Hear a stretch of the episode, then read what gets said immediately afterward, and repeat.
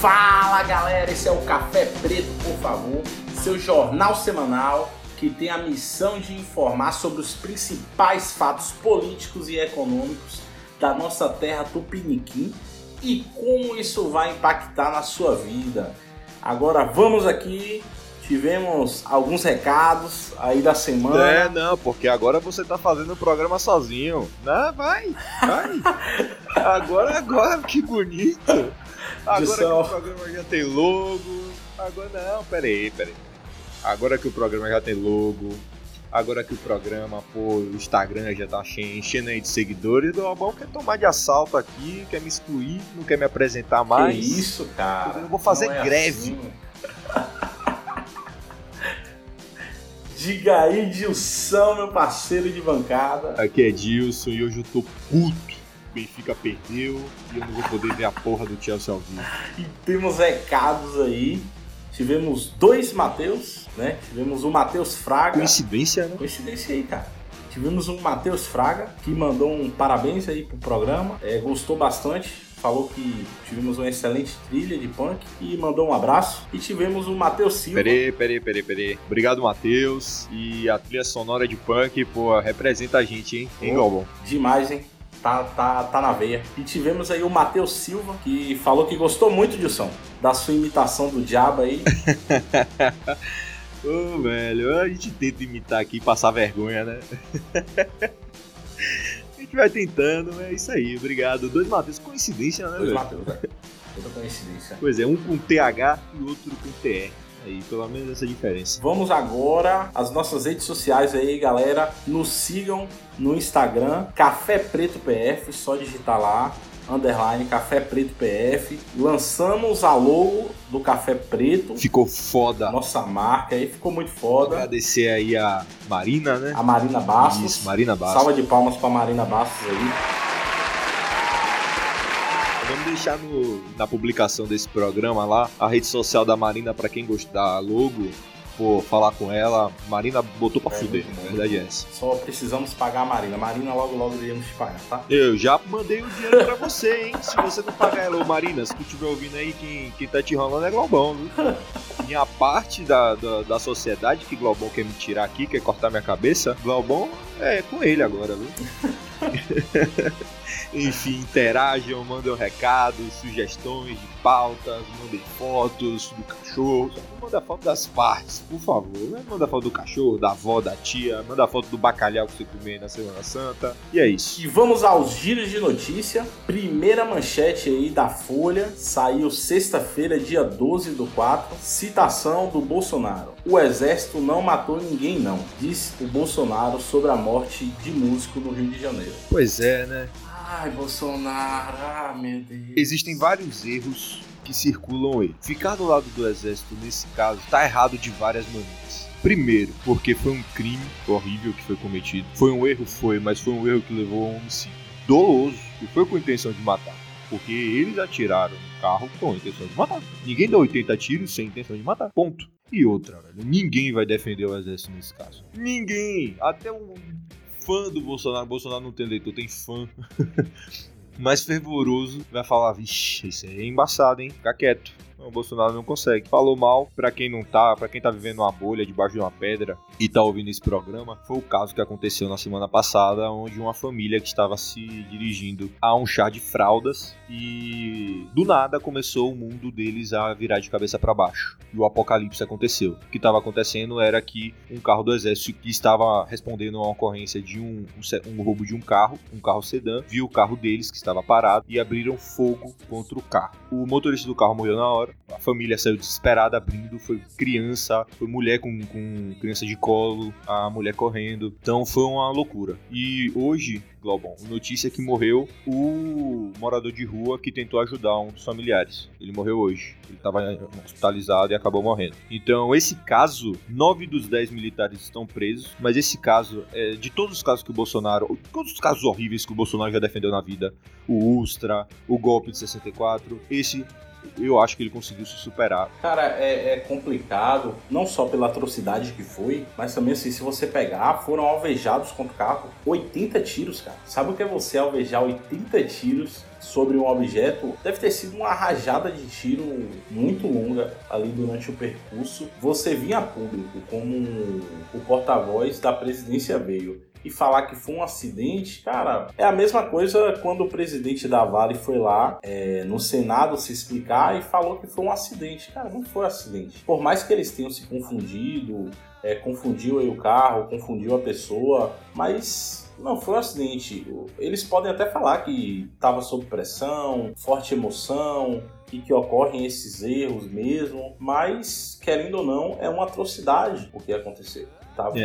E o presidente da Vale, ele também fez uma cagada, que foi na hora do hino nacional, que pediram um minuto de silêncio em homenagem às vítimas do rompimento da barragem de Brumadinho. O presidente da Vale não se levantou para cantar, não se levantou em respeito a esse um minuto de silêncio. Então ele fez cagada duas vezes também. Ao menos, né, veio o ministro da Defesa, aí o Fernando Azevedo, falar que vai apurar e, se for necessário, vai cortar na própria carne, né? Esperamos que ao menos seja cumprido isso.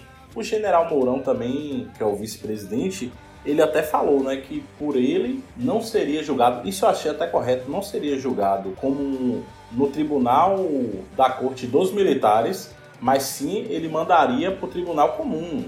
Eu achei fantástico ele falar isso, não sei em termos legais como isso funcionaria, mas mostra ao menos uma ação coerente, diferente aí do Bolsonaro, né? Eu acho que isso não vai dar em muita coisa. Eu acho que vai acabar no tribunal militar, que tem penas realmente mais brandas, que as sentenças e os cumprimentos são mais brandos, às vezes é prisão domiciliar, prisão no quartel mesmo. Não acho que o sentimento de justiça vai prevalecer no final, o que, como brasileiros, estamos ficando acostumados. Caralho, né? Chegou a bater uma bad, mas vamos lá. Começamos mal, hein? Eu vi, esse silêncio seu aí me deixou malzaço. Mas vamos lá, né, Glaubão? A gente não pode parar. E as notícias ruins vêm, as notícias boas também vêm. Então vamos esperar que tem notícia boa aí. Mas a próxima notícia não é uma notícia boa.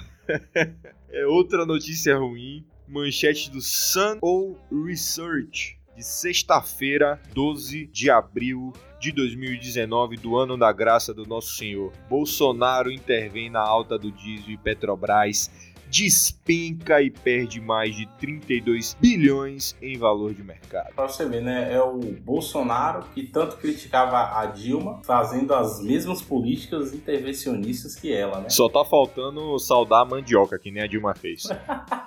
E estocar o vento, cara. Estocar o vento é sensacional. Eu ainda gosto do saudar a mandioca, por sinal eu botei isso na abertura lá do Café Amargo. Nós estamos saudando a mandioca. Pra mim isso é fantástico. Cara, é de se assustar, primeiro, pra um presidente que a gente sabe que não é nem um pouco liberal, pelo histórico dele aí. É um estatista safado, todo mundo sabe disso. Todo mundo sabe disso, mas a pauta de seu governo vinha sendo esse discurso liberal, né? E isso vai de encontro a tudo o que o Ministério da Economia vem planejando aí de pautas para os próximos 4 anos do governo. A ABICOM, né, que é quem faz esses cálculos, que é a Associação Brasileira dos Importadores de Combustível, ela estimou que a perda da Petrobras ali, pelo não reajuste do preço do diesel, que depois iremos falar que foi reajustado, ela iria perder um volume de venda muito grande, cara. Ela teria que ter um reajuste de 5,7% para elevar o valor do diesel, que está ali na casa de 2,14, deveria ir para 2,26. E aí o governo vem dar esse bloco aí intervencionista, e aí faria com que a Petrobras deixasse de recolher quase 430 milhões por mês. E decepciona todo o mercado que confiou nele de uma política liberal de não intervenção. E é bizarro, apesar de que logo depois, aí é até engraçado, né? O Paulo Guedes, o ministro da Economia, ele estava em uma conferência em Washington, na hora que o Bolsonaro falou que ia se reunir e tal, e que ia haver essa espécie de intervenção. Logo após ele ter saído do evento, os repórteres foram em cima perguntar sobre o que é que ele achava, se ele tinha discutido com o Bolsonaro sobre a intervenção no ajuste de preços da Petrobras, sendo que ele nem sabia, cara. Ele falou primeiro por checar. E ele tava com a maior cara de cansado, hein, velho? Ele tava com aquela cara de quem tava o dia todo em reunião, maluco. Se você acha que não cansa ficar em reunião durante o dia todo, meu amigo, é porque você não pegou 6 horas de reunião, 5 horas de reunião, bro, de PowerPoint na tua cara. Nossa. E por sinal, notícia de hoje, já pegando o gancho, a Petrobras elevou o preço do diesel hoje em 10 centavos, o que representa um aumento de 4,84%, que é inferior ao aumento que seria feito na sexta-feira passada, mas não é tanta, a diferença não é tanta não, a diferença é só de 0,86%. Então, a semana passada o aumento ia ser de 5,7%, a Petrobras, Bolsonaro interveio, a Petrobras decidiu não fazer o reajuste, mas hoje já está fazendo de novo em 4,84%. Então Bolsonaro conseguiu, em uma semana, desagradar tanto o mercado, que perdeu a confiança nele em relação a não ser intervencionista. Ele vai ter que levar muito tempo agora sem intervenção, e se ele intervir de novo já era, ele vai ficar 4 anos como taxado como intervencionista. Ele não só perdeu a confiança do mercado, como ele perdeu também a confiança dos caminhoneiros, que não gostaram do pacote, do pacotão que ele fez para os caminhoneiros, de quem tiver um caminhão no seu CPF individual, 1 ou 2 caminhões, vai poder ter acesso a um fundo do BNDES de até R$30 mil para poder fazer manutenção no seu carro. Ele perdeu isso porque os caminhoneiros consideraram isso como uma esmola, e ele acabou de fazer um aumento, irritando ainda mais a categoria, que pode fazer uma greve a qualquer momento. Tomara que, assim, todo esse leve trás da Petrobras, o afegão médio, a grande preocupação que ele tem que ter é, assim, a elevação do preço vai subir os preços de tudo, né? Vai ter a correção da inflação no preço de alimento, que já não tá tão barato assim. A greve dos caminhoneiros, eu não preciso nem dizer como a última foi, o desespero para falar o que ela causa. Mas é decepcionante, apesar das ações da Petrobras terem subido em 3% após a notícia do aumento, ainda é muito decepcionante, tendo em vista e a bandeira que tem se levantado do Estado mínimo, né? O governo e o próprio Paulo Guedes ser um cara liberal e não tentar intervir de forma mais contundente nessas ações. E o Paulo Guedes considerou isso como um erro. Ele mesmo falou que foi uma decisão equivocada. Ele usou essa palavra. A gente não pode deixar de questionar também as futuras reformas que vão vir, né? Em relação a privatizações, como vai ser, porque todo o mercado está de olho e como vai reagir o governo brasileiro em relação a essa política de Estado mínimo, e a gente já começa a ver que vai ser aquele liberalismo peronomútil. Peronomútil, vai ser liberalismo à la Macri. Mas vamos lá para mais uma notícia, infelizmente, uma notícia de pesar. Nossa, estamos numa sequência que deu bem. Cara, eu ainda tenho a esperança que a gente vai trazer uma pauta só de coisas positivas. A gente precisa de mais uma notícia do buraco negro, velho. Precisa de mais um desses. Caralho. Salvou aquela notícia. Mas vamos lá. Manchete da Folha dessa segunda-feira, dia 15 de abril. Incêndio na Catedral de Notre-Dame já dura 3 horas. Que notícia ruim. E parte da estrutura desaba. Aparentemente o incêndio foi causado por uma reforma que estava sendo feita no teto da catedral, e que eu trabalhei com construção civil, trabalho ainda com engenharia, e vou te falar, cara, a maioria da culpa desses incidentes aí é da empreiteira. Se você é dono de um empreiteiro aí, velho, foi mal. Mas costuma ser, velho, o peão fazendo cagada, entendeu? Nesse caso, já se começou uma campanha nacional para reconstruir a Catedral Notre-Dame, que tá dando mais polêmica ainda, porque ela já conseguiu arrecadar 2 bilhões de reais, meio bilhão aí de euros, mas o que já é suficiente, em poucas horas, mais de 600 milhões de euros. Mas o que já é suficiente para se começar, sim, a reforma e provavelmente se terminar. A polêmica é porque donos de grandes empresas como L'Oréal, Louis Vuitton, Dior, já fizeram as doações. Teve uma milionária brasileira que fez uma doação de 60 milhões de reais. O problema é que isso fizeram essas críticas em relação a essa milionária porque não se teve a mesma comoção quando teve o incêndio do Museu Nacional Brasileiro. Foi a mulher do Banco Safra, né? É do Banco Safra? Ah, não sabia. Eu vi aqui, mas eu não peguei a empresa que ela estava relacionada. Eu vejo com bons olhos as doações, mas também eu costumo ter um olhar cético para isso, porque realmente a comoção é muito grande, principalmente se pegou fogo Notre Dame, o que é uma tragédia. A Notre Dame sozinha tem mais turistas do que países, se tem essa estatística. O problema é que é um monumento histórico, mas é um monumento. E quando você tem crise dos refugiados, você tem alguns problemas sociais na Europa, não tem essa mesma mobilização para se resolver.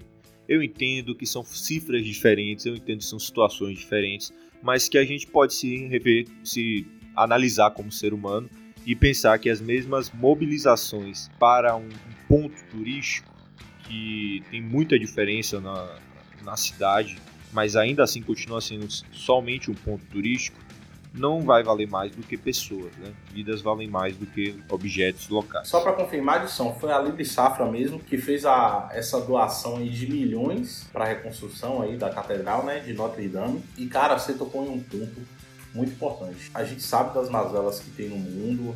Toda uma questão com isso foi levantada, a questão lá das... Eu recebi até essa pergunta no meu Instagram, das taxas coloniais, né? Que algumas regiões ali da África pagam para a França até hoje, entre outras coisas, questões humanitárias. Inclusive, eu vi reportagens falando que é algo que a gente tem que se preocupar. Reportagens falando que foram alguns muçulmanos que estavam passando ali e possivelmente atiraram fogo. Então, assim, toda essa questão da imigração já começa a ter, posso dizer assim, essa guerra velada, né? Aí na Europa, porque a gente sabe que os europeus eles não estão contentes com essa onda imigratória. Infelizmente, esses incidentes reaquecem esses sentimentos, posso dizer, xenofóbicos. É realmente triste o que aconteceu aí com a Catedral de Notre-Dame, essa estrutura que veio a cair aí. Até agora não foi descoberto qual foi o motivo, né? Ou já foi? Até onde eu vi, foi devido às reformas que estavam sendo feitas no teto. Agora, ainda satisfazendo toda a análise, porque realmente é muito difícil você achar a origem, sabe, do fogo, principalmente num lugar tão grande como esse. Eu ainda não ouvi nenhuma notícia cravando isso, pelo menos de sites confiáveis, mas que se especula que tenha sido devido à reforma que estava sendo feita. E Glaubão falando sobre aquilo, eu não estou aqui criticando as doações para a Catedral de Notre Dame, pelo amor de Deus, eu quero que ela seja reconstruída, é uma tristeza, tantas coisas importantes para a arte terem sido perdidas, principalmente a arte no Brasil, ser extremamente desvalorizada, até porque nós vimos o que aconteceu com o Museu Nacional e que as pessoas cagaram. Agora virou uma guerra de doações para Notre Dame, porque a Apple já prometeu ajudar a reconstruir a capital. Então parece até que algumas empresas estão usando a catedral como algo para se promover, doar o dinheiro para reconstruir ela e assim ela vai sair nas notícias, ela vai pagar de boazinha. Só que, a Apple doar dinheiro para reconstruir a Catedral de Notre Dame, cara, não vai mudar nada no conceito da Apple que tá na China, que tá no Vietnã, usando mão de obra extremamente barata para poder ter smartphones baratos. E eles não estão nem aí para uma reforma trabalhista na China que possa fazer com que eles que tenham pelo menos, o cara ter acesso a plano de saúde lá. A Apple não está interessada. Na verdade, a Apple quer que isso não aconteça, porque senão a mão de obra dela vai ficar cara e ela vai ter que subir o preço do iPhone, que já está caríssimo, né? Porque eles ganham mais de 100% em cima da venda do aparelho. Então, para mim, isso não vai limpar a imagem de empresa nenhuma. É bom que o dinheiro saia da empresa e que vá para a Catedral de Notre Dame, mas para quem está ouvindo a gente aqui, cara, não pense que a empresa Louis Vuitton, Zara, Apple é boazinha não, velho. Essas empresas o tempo todo estão sendo acusadas de usarem mão de obra escrava, mão de obra ilegal, sejam crianças trabalhando, crianças onde não poderiam estar trabalhando. Então, às vezes eles podem estar usando o nome Notre Dame para se promover e para maquiar essa imagem que eles têm. Então não se enganem, viu? Sempre vai aparecer as instituições oportunistas, né? Para tentar fazer nome, seja com determinadas tragédias ou com determinadas situações que venham a favorecer elas. Mas também, Dilson, uma coisa que eu fico muito apreensivo assim em relação a essas doações é o seguinte, é o que tem se falado, né, sobre essas doações. Pode ter lá a Libre Safra, a Louis Vuitton, a Apple, não sei quem mais, ter doado para Notre Dame e algumas pessoas terem ficado revoltadas. Mas ninguém vai pesquisar se essas pessoas ou essas instituições não têm instituições que combatem, sei lá, a fome na África. Pesquisa contra a malária. Essas coisas, entendeu? O que eu fico meio apreensivo é isso, porque assim, a gente sabe que a imprensa ela só quer jogar as coisas ruins. As coisas boas, sobre uma determinada instituição, ela não joga porque para ela ela está fazendo propaganda para aquela instituição. Então é algo que a gente tem também que checar assim, eu não sei se o Bill Gates doou, tá? Mas só usando como exemplo, o Bill Gates pode ter doado lá milhões para Notre-Dame, mas quem conhece o Bill Gates sabe que ele tem uma instituição que faz inúmeros projetos na África. O Bill Gates tem o laboratório que está mais próximo a curar a malária, se eu não me engano, eu posso pesquisar aqui. E isso aí a gente não vai ver divulgando, mas se ele doar, com certeza o nome dele vai aparecer como uma das polêmicas de ter doado seus milhões aí para Notre-Dame e não sei o que. Infelizmente a imprensa é assim. Bill and Melinda Gates Foundation. Essa fundação que está a mais de 100 países e uma iniciativa deles é que está mais próxima até a cura da malária. Segundo o site aqui, eles estão com 80% de caminho já andado. Espero que essas notícias boas sejam noticiadas. Não, também acho. Vamos que vamos. Manchete do InfoMoney, terça-feira, 16 de abril de 2019. Alexandre de Moraes rejeita a decisão de Dodge. Raquel esquiva e mantém inquérito sobre ofensas ao STF aberto. Cara, é aqui. Quem assistiu aí o Café Amargo, viu a gente falando sobre os limites do humor. O caso mais recente foi o do Danilo Gentili, que aconteceu por agora. Sim, nós falamos no último programa. Eu não entendi porque você tá puxando limites do humor. Eu tô até curioso. E aí agora vim de novo essa censura, a palavra é essa, a censura. Isso aqui pode não ser voltado para um humor, mas se a gente for pegar, o Brasil vem sofrendo determinadas censuras nos seus meios de comunicação e agora o STF deixou isso bem claro de como vai ser o diálogo em relação à censura no Brasil. Depois dessa notícia, né? Para quem não sabe o que aconteceu, uma revista chamada Crusoé e um site que publica notícias chamado O Antagonista, eles publicaram uma notícia falando sobre o Dias Toffoli, que é o presidente do Supremo Tribunal Federal. É a denúncia da delação do Marcelo Odebrecht, onde ele diz que o codinome amigo do amigo de meu pai era o Dias Toffoli, na planilha deles. E aí o STF, querendo censurar a matéria, a Procuradoria-Geral da República, que é a Raquel Dodge Esquiva, ela mandou arquivar o inquérito, um inquérito que, segundo eles, era para apurar sobre fake news, né? Denúncias caluniosas que estão atingindo ali a corte e os ministros, mas eles desacataram e mandaram tirar as notícias. Caso a Cruzoé ou a InfoMoney desobedecessem, eles iam pôr uma multa diária de 100 mil reais. É esse o Brasil que estamos vivendo, Dilson. Brasil da censura. Pois é, Glaubão. E o que eu tô vendo é que parece que o STF tá vendo que a gestão Bolsonaro tá se envolvendo muito em polêmicas, tá o tempo todo tendo que ir na mídia, desfazer coisas ou fazer novas coisas, o tempo todo a bolsa altera, as pessoas ficam revoltadas. Então vamos fazer essas coisas aqui porque ninguém vai perceber. Só que a gente tá percebendo e parece que o antagonista também, o Crusoé também. É uma falta de noção tremenda. E aí depois vem o próprio Alexandre de Moraes, que foi quem tomou as dores do Dias Toffoli, e manda bloquear redes sociais de algumas pessoas que são suspeitas de atacar o STF, seja de falar mal. Teve mesmo um caso aí de um policial civil, acho que foi, o nome dele era Osmar Fagundes, eu acho que ele soltou no Twitter que o STF era bolivariano e todos estavam alinhados com narcotraficantes e corruptos do país. O cara chegou nos peitos, né? Mas, cara, velho, é a opinião do cara.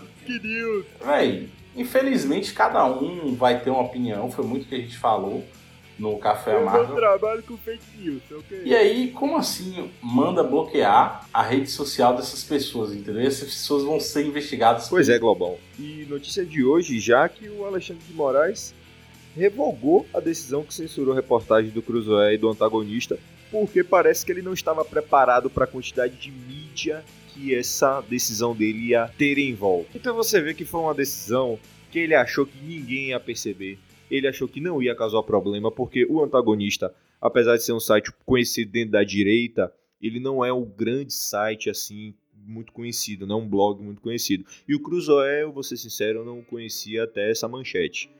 Então, ele achou que ia colar, ele foi no vai que cola, sabe? O Zorra Total, vai que cola, não sei se é Zorra Total, se é pra ser nossa. E ele tentou, deu ruim, e ele hoje mesmo já voltou atrás da decisão e liberou as reportagens, porque, pelo amor de Deus. Agora, muito disso, Dilson, pode ter sido também porque o juiz que veio para substituir o Sérgio Moro, o Luiz Antônio Bonatti ou Bonatti, não sei como se pronuncia, ele mandou uma liminar para Raquel Dodge para tirar do sigilo o e-mail no qual o Marcelo Odebrecht delatava que o amigo do meu pai era o Dias Toffoli. Então isso ia ficar muito ruim para ele, porque o processo estava em sigilo, né? Então ele achou assim, ó, vou mandar proibir, porque o processo está em sigilo, ninguém sabe mesmo. Mas aí, a partir do momento em que o juiz que estava analisando, que foi esse Luiz, ele mandou tirar do sigilo, aí ele deve ter se preocupado, falou, opa, agora isso vai começar a chegar nas redes sociais aí, vai pegar mal para mim. E, cara, eu acho que o Alexandre de Moraes deve achar, pelo fato dele ser careca, que ele é o Charles Xavier, cara. Pra apagar a mente de todo mundo, assim. Que ele é um mutante high level. Eu fico extasiado com essas questões. E... era essa palavra que eu sabia que você ia usar. Você gosta dessa palavra? Extasiado. Cara, eu fico, é uma boa palavra. Eu fico muito puto com isso. Eu já postei até na... puto não, você fica extasiado. Eu fico extasiado com isso. Eu postei até uma frase de revolta contra...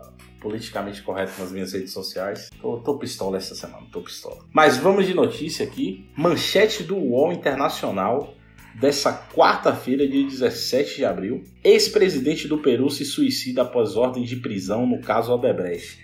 Cara, isso aí... Odebrecht mata. Botar nas ruas. Odebrecht mata. Rapaz, o ex-presidente Alan Garcia morreu, se morreu, como diz minha avózinha, um beijo pra minha avó, ele se morreu nessa manhã depois de ter atirado contra a própria cabeça. Pois bem, rapaz, a notícia foi dada pelo atual presidente, o Martin Vizcarra, que, por sinal, o Peru tá morto ou tá preso, quem foi presidente do Peru. O PPK tá preso. Pepeca? A Fujimori, é sério, o Pepeca. Você sabe, né, que o ex-presidente do Peru era o Pepeca, né? E ele tem um slogan, cara, o Xadrez Verbal. Um abraço pro Xadrez Verbal.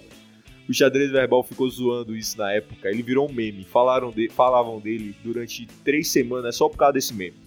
Que teve um slogan de campanha dele que era Pepeca por um Peru mais grande. Ah, cara, eu ria tanto com o Xadrez Verbal, velho.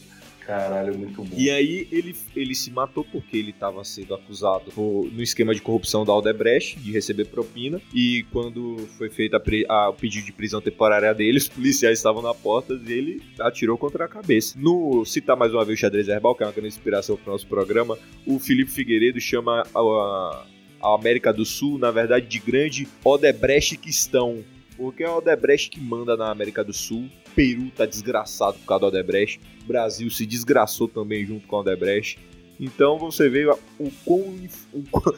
você vê que nós conseguimos exportar a corrupção muito bem para a América do Sul, né, Glaubeira? A nossa República das Bananas sempre exporta os seus melhores produtos aí de modo internacional, né, cara? A gente é mestre nisso aí. Pois é, parece que ele não morreu de cara. E os policiais... bateram na porta dele e falaram do que se tratava. Ele falou que ia ligar para os advogados dele. Os policiais deram esse tempo e alguns minutos depois eles ouviram um tiro. Foi nesse momento que os policiais entraram na casa e viram ele no chão. Ainda levaram ele para o hospital com vida, mas ele veio a falecer. Eu fiquei em choque quando eu vi essa notícia. Eu também. Fiquei consternado. É uma notícia triste, né, cara? Assim... infelizmente, ninguém sabe o que se passou na cabeça dele no momento. Ele deve ter ficado muito perturbado. Pra mim, uma pessoa tem que ficar muito perturbada pra chegar ao ponto de tirar a própria vida. Respeito ao Lula, né, velho? Que tá aí 1 ano na prisão e aparentemente tá vivo, né? Só se estiverem mentindo. Mas respeito ao cara, né? Que passou por tudo, tá passando por tudo isso. Com seus méritos ou não, foi corrupto ou não. se merece estar preso ou não. Ei, mas... Peraí, se foi corrupto ou não, aí você tá de sacanagem, né? Ô, cara, eu tô tentando ser vaselina. Aqui, cara, aí me deixa. Mas isso não é o primeiro caso, podemos dizer assim, envolvendo fatos de corrupção, que tem uma autoridade que se suicida, teve aqui no Brasil também. Foi um professor, um reitor de uma faculdade do Rio Grande do Sul, que infelizmente este caso foi lamentável. Não sei se você se recorda, Dilson, que a Polícia Federal indiciou sobre o suposto envolvimento em um caso de corrupção e no final se comprovou que ele não estava envolvido. Infelizmente ele tirou a própria vida diante desse fato, né? É muito complicado. Pois é, aí eu também vou defender um pouco as instituições, porque você estar envolvido, você ser acusado de estar envolvido em um caso de corrupção, qualquer um pode ser, Glaubão. Eu, você... o reitor da Perobinha, o presidente de São João das Cloves, qualquer um pode estar sendo acusado de estar envolvido. Cabe ao acusador provar isso. O problema é que a imprensa ou a mídia, ela dá e interpreta isso da maneira que ela quiser. Então, esse senhor não estava preparado para ouvir aquilo. Como se comprovou a investigação, que ele era inocente, e o que ele ouviu na mídia provavelmente afetou ele muito e aí o levou ao suicídio. Eu, Dilson Júnior, não gosto de acusar a instituição, Polícia Federal, se fosse Polícia Estadual nesse caso, como os culpados pelo suicídio do senhor, mas é algo a se pensar assim, como se só deve divulgar uma investigação quando você tem realmente alguma prova ou não. Aí cabe mesmo às pessoas que estão liderando essas instituições a tomar esse tipo de decisão, porque realmente eles estão interferindo na vida de pessoas. Eu também não os culpo, mas eu acho que cabe uma análise aí de como deve ser a condução, né? Cabe uma reflexão. Muito bem. Vamos, manchete do UOL São Paulo, quarta-feira, 17 de abril. Revista Time elege Bolsonaro, The Rock, Burden Stage, BTS, um grupo de K-pop coreano, né? Entre os 100 mais influentes do mundo. Ah, um grupo de... que eles são? K-pop. Ah, essas... É, os caras que cantam em coreano, música pop, tá ligado? Ah, meu, eu já tô puto com o coreano porque eles estão cantando samba, cara. Eles estão tentando tirar o nosso samba, cara. Pô, é nada, velho. O Son meteu 2 golaços ontem e classificou o Tottenham na Champions League. Não fala mal dos coreanos, não. Não, mas enfim, vamos falar da notícia aqui. Primeiro, uma salva de palmas aí, The Rock nunca decepcionando. Futuro presidente dos Estados Unidos, eu sonho, I have a dream today, boys. Eu sonho que The Rock vai ser ainda o presidente dos Estados Unidos. Eu me mudaria fácil. eu me mudaria fácil. Mas que homem, né, velho? Que homem. E a figura mais polêmica que temos aí do nosso Brasilzão é o Bozo. Como o Ian Bremer, o editor da Time, o descreveu, colocou a figura de Bolsonaro ali para concorrer. Ele falou, né, que o Bolsonaro representa uma ruptura após uma década de corrupção de alto nível e talvez a melhor chance de realizar reformas econômicas em um momento de aumento de dívidas. E aí ele começou a esculhambar, né? Ele também é um garoto propaganda de masculinidade tóxica, com homofóbico ultraconservador, com a intenção de fazer uma guerra cultural e talvez reverter o progresso do Brasil na mudança climática. Aí você vê... aquele famoso morde-a-sopra, só que no contrário. Ele deu uma soprada, mas essa botada no final foi aquela botada violenta, viu, velho? Usando os termos aí da minha terra. Porra! Ele falou que o Bolsonaro era uma figura complexa e que existem vários lados da moeda, o que... infelizmente os brasileiros hoje não sabem analisar, não, nem o brasileiro de um lado, nem o brasileiro do outro, sabe analisar o governo que é Bolsonaro. Porque essa parte boa que ele falou do Bolsonaro é mais o governo, é mais as propostas, não é só o Bolsonaro, é o Paulo Guedes, é todo mundo ali que está envolvido. Agora, a última parte, realmente, o Bolsonaro tem a coisa da masculinidade tóxica, ele é homofóbico, vai tomar no cu, tu acha que não é, velho? Você tá muito cego, maluco. Muito cego. Você tem que tá, tipo... você tem que tá... se você não acha realmente que o Bolsonaro é homofóbico, você tem... olha pra sua camisa, porque provavelmente é uma camisa com a cara do Bolsonaro. Entendeu? E ele sim tem essa intenção de fazer essa guerra cultural que ele já tá fazendo, que é a coisa das ideologias que ele bate tanto e do marxismo cultural nas escolas. Ah, nossa. Aí vamos embora. A categoria do Time, um pouco diferente, né? Dividiu aí entre categorias. O Bolsonaro, ele entrou na categoria de líderes, junto aí com o Trump, com o Papa Francisco, entre outras personalidades um pouco polêmicas e algumas até queridinhas da mídia. É, né, velho? Hoje no mundo, se você não for polêmico, você não faz sucesso. É. A vida é séria. Por isso que você tem que começar a largar uns comentários assim brabo, tá ligado, Globo? Você tem que falar logo que, porra, argentino tem tudo que se fuder. Olha, eu iria soltar na pauta do Notre-Dame, mas achei pesado que a França tinha que se fuder mesmo. Mas agora... Tá bom. Agora que já passou a pauta, dá pra comentar. Pô, eu vou cortar isso bonito. Mas a vida é isso aí. Vamos seguir o barco que já deu de Bolsonaro. Se duvidar, a gente volta pra ele ainda, né? Mas vamos lá. Manchete da Folha agora nesse momento. Manchete que saiu quarta-feira de 17 de abril. Aí nossa querida exportadora de corrupção internacional, Odebrecht, fecha um acordo com o Cade e denuncia cartéis em aeroportos. Ah, que novidade, né? Que novidade. Rapaz, que novidade a Odebrecht fechando acordo. Gente, eu nunca vi isso. Que novidade ter corrupção na construção civil, né? No Brasil. Ah, mas aí é a coisa mais comum que teve nos últimos anos, né? O CAD, pra quem não sabe, é o Conselho Administrativo de Defesa Econômica. É o órgão que regula ali essas grandes transações comerciais, né? É, lá quando a Sadia e a Perdigão foram se fundir... algumas outras marcas vão se fundir, ela que analisa para não criar um monopólio. Ou criar uma competição assim, irregular, uma competição desleal. Né? E aí a Odebrecht fez essa delação aí, a Odebrecht sendo X9, isso aí no linguajar das ruas, ela fez a delação da formação de cartéis nas obras dos aeroportos da Infraero, foi um acordo fechado pela Operação Lava Jato, ela citou ali 19 empresas, Dilson, teriam participado do... Meu Deus do céu. Do cartel. É possível, velho. É o cartel de poste de gasolina de Salvador? Oh, que isso, hein? Opa!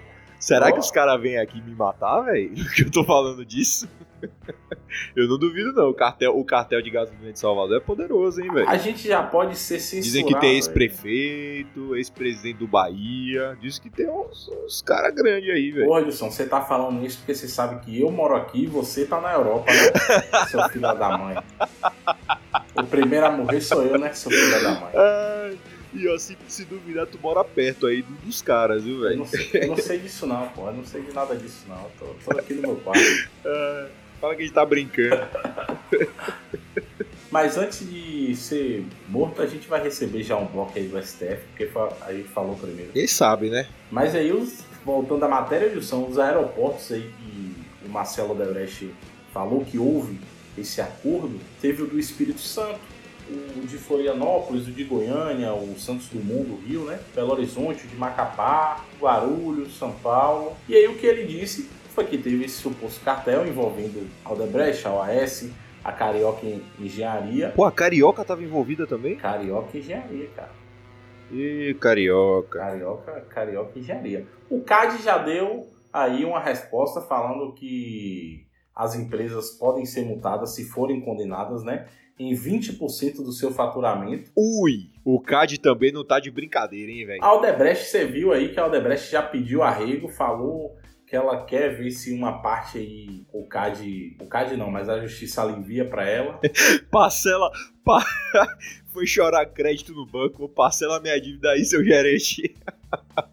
Fica difícil, velho, fica difícil. E assim, se for ir mais fundo, vai se perceber que tem muito mais merda, né? Isso a gente tá falando de um cenário de construções macros, mas se a gente pegar aí esses pequenos municípios... Exatamente. Eu acho que isso aí é um iceberg e que se você cavar mais fundo, você acha algo muito pior. Principalmente em obras gigantescas. E... A Lava Jato nasceu nas obras grandes, né, velho? Então, vamos esperar. É complicado, cara. Mas Vamos ter esperança aí. É isso aí, acabou. Vamos ter esperança. Nós. Manchete do InfoMoney, quarta-feira também, 17. Quarta-feira foi o dia mais agitado da semana, né? Marco Feliciano pede impeachment de Mourão ao ver crime de responsabilidade em like. Ó, eu... Que beleza, hein, velho? Nossa, essa notícia... Que beleza essa notícia. Diz muito sobre o Brasil, viu? Você pode perceber que até o amante do Frota... Opa, desculpa, o Marcos Feliciano... Aí... Cara, se a gente sobreviver após esse programa aqui com as barbaridades que estamos falando, bro, é porque isso aqui vai durar, velho. Mas você soube desse caso que o Frota falou que o Marcos Feliciano era seu amante, né? Como é a conversa, rapaz? O Frota falou em rede nacional que o Marcos Feliciano era amante dele, cara. Depois ele desmentiu e tal. Mas... Como é que isso aqui não virou notícia, velho? É o mundo obscuro da internet, você acha essas notícias. Como é que isso passou no meu radar, véio? Mas a gente vê a imbecilidade aí que continua essa política brasileira, porque pra mim isso é imbecilidade, um cara protocolar um pedido de impeachment por conta de uma curtida. Não, sério, velho, ó, você eleitor do Marco Feliciano, aí ó, em quem você votou, velho. Parabéns, velho, você botou esse cara aí, velho. Aí, você só tá tendo o que você merece mesmo, velho. O cara vai tá brigando pelos teus direitos. Aí, como o cara tá brigando pelos teus direitos? Ah, você botou pra fuder, brother. Isso aí, você merece uma medalha. Sabe aquela medalha de ao mérito? Trabalho bem feito, estrelinha? Você merece no peito, por ter votado no Marco Feliciano. E pra quem não sabe o que gerou esse processo de impeachment aí, foi porque o general Mourão, ele curtiu um comentário da repórter Raquel Sherazade, aquela lá da SBT, onde ela tweetou... Ela tweetou quebrando o pau no Bolsonaro. Ela tweetou falando que finalmente tinha um representante do governo que não causava vergonha alheia, que o vice mostrou que ele e Bolsonaro são diferentes, que um é vinho, o outro é vinagre, coisa da Raquel Sherazade, né? Que acha que tá falando bonito, mas que na verdade só tá falando bicho do baixo. Mourão curtiu. O cara deu um like. Se pá, foi o estagiário do Mourão que fez isso, que administra as redes sociais dele. Impeachment no estagiário. Impeachment é. E ainda o Marco Feliciano falou que é um tiro de alerta, hein? Que é um tiro de alerta e que tem mais alvos aí. É, ele tem mais bala no cartucho. Ele vai botar um impeachment agora no Paulo Guedes. O Paulo Guedes não é impeachment.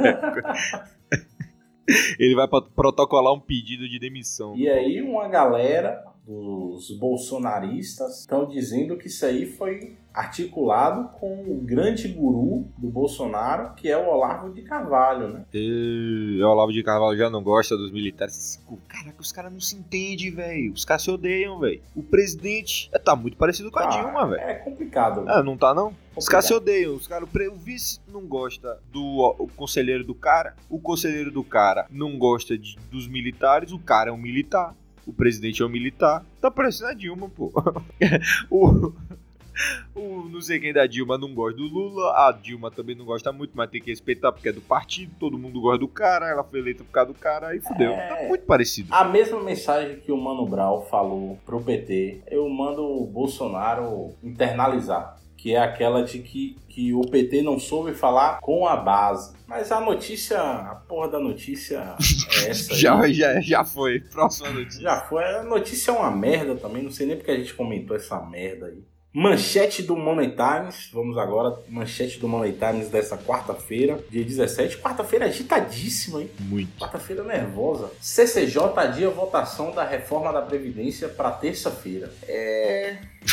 É aquele caso de desidratação, né, Dilson? Exato, cara. Desidratação. Essa CCJ, ela perdeu um pouco do timing dela. A ida do Paulo Guedes fez muito bem a reforma. A ida fortaleceu, o Paulo Guedes brigou lá com todo mundo, falou algumas bobagens, mas também no mais ele falou coisas boas. E ele falou o quão era necessária aquela reforma. O problema todo foi que... Parece que teve aquele tiroteio, aquela fumaça toda subiu e agora parece que tudo decantou e nada andou. A CCJ tá sendo adiada e parece que vai demorar para voltar, para ser votada. Foi adiada a votação para a próxima terça-feira e quem sabe lá se terça-feira não se adia de novo.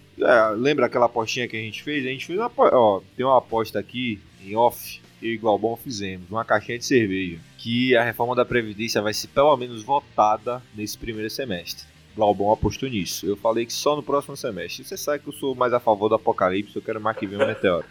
Então eu sempre vou ser niilista em relação a essas coisas. Eu tô vendo aí, Glaubão, que eu acho que você vai me dever uma caixinha de cerveja, hein? Não, cara, não. Eu ainda tenho esperanças que isso vai passar no primeiro semestre. Eu não vou desistir disso. Cara, assim, o que a gente... Você tem muita esperança na humanidade. Cara, eu sou um believer. Eu sou um believer. Eu tenho que admitir, mas a França tem que se foder mesmo. A gente percebe falta novamente, Dilson. A gente falou sobre isso. Esse já é o terceiro programa, eu não aguento mais falar sobre isso. Mas é a falta de articulação do governo. Cara, essa última agora foi... Eu não sei nem como explicar. Não é burrice, pô. Não é burrice, porque não é possível que o governo não saiba... articular. Não, os caras não querem articular. Os caras são ruins mesmo de articular. Hoje já teve a declaração do Bolsonaro acenando pra mídia. Os caras não estão sabendo o que fazer. Faz política, fila da puta. Você tem que fazer política. É horrível, chegou na comissão. Agora tá querendo se aproximar a mídia. O cara tá preocupado com a aprovação dele, velho. Você não tá percebendo isso, não? Ele tá preocupado com o índice de aprovação dele. Ele tá preocupado com o que a mídia tá falando bem ou mal dele. Ele não tá preocupado em fazer articulação, brother. Assim, tem um ponto que ele sabe, né? Que o que segura ele lá é justamente a reputação dele. Mas você percebe, Dilson, essa reunião da CCJ usou-se a mesma estratégia das outras reuniões. Os debates se estenderam por mais de 12 horas nessa sessão, usando dispositivos do regimento interno. Você chega para debater a reforma da Previdência, o governo quer que passe, o que é que o governo faz? Não manda ninguém. Não manda ninguém. Tá lá. Não manda... Fica lá basicamente o relator. Fica a oposição usando o regimento interno para retardar a votação e não tem ninguém ali para defender.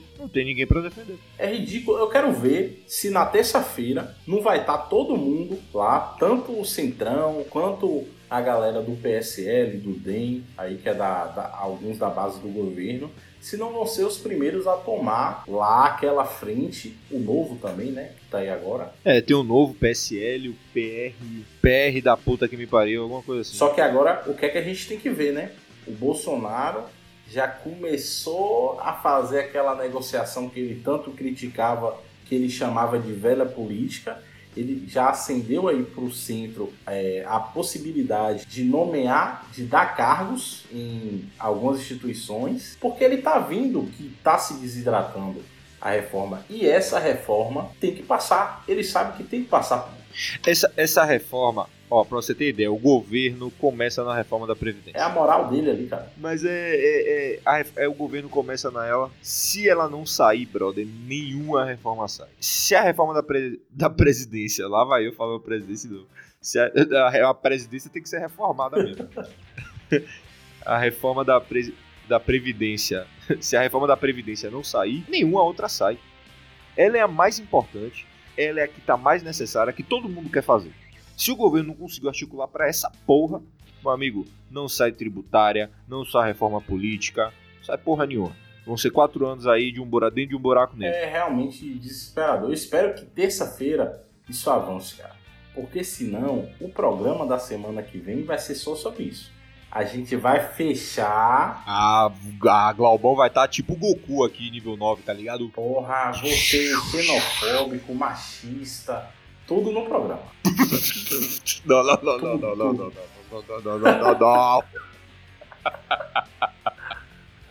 Chega, para. Próxima notícia, vou até ler. Vamos nessa porra aí que eu já tô puto com essa CCJ. Deixa eu me recuperar. Hoje o episódio aqui... Foi uma oscilação de sentimentos. A gente começou com notícias que nos deixaram tristes e agora a gente já tá puto, ligadaço. Meus ouvintes, eu vou me despedir de vocês aqui, muito puto. Infelizmente, me desculpem esse meu momento de desrespeito a vocês, porque nós estamos aqui por vocês. Mas um grande abraço, um beijo. Sigam nossas redes sociais, Instagram, Café Preto PF. Mandem perguntas, mandem sugestões de pautas. Estamos lá para responder tudo que vocês querem saber. E acompanhem que vem novidade aí nas redes sociais, hein? Grande abraço. Um abraço, meu ouvinte maravilhoso. Mandem mensagens, falem com a gente que a gente responde. Quer debater? Pode ficar à vontade, entendeu? Eu comecei o programa puto, eu tô ao contrário de Glaubão, eu tô... tô dando risada aqui, tô com um riso frouxo. E é isso. Abraço.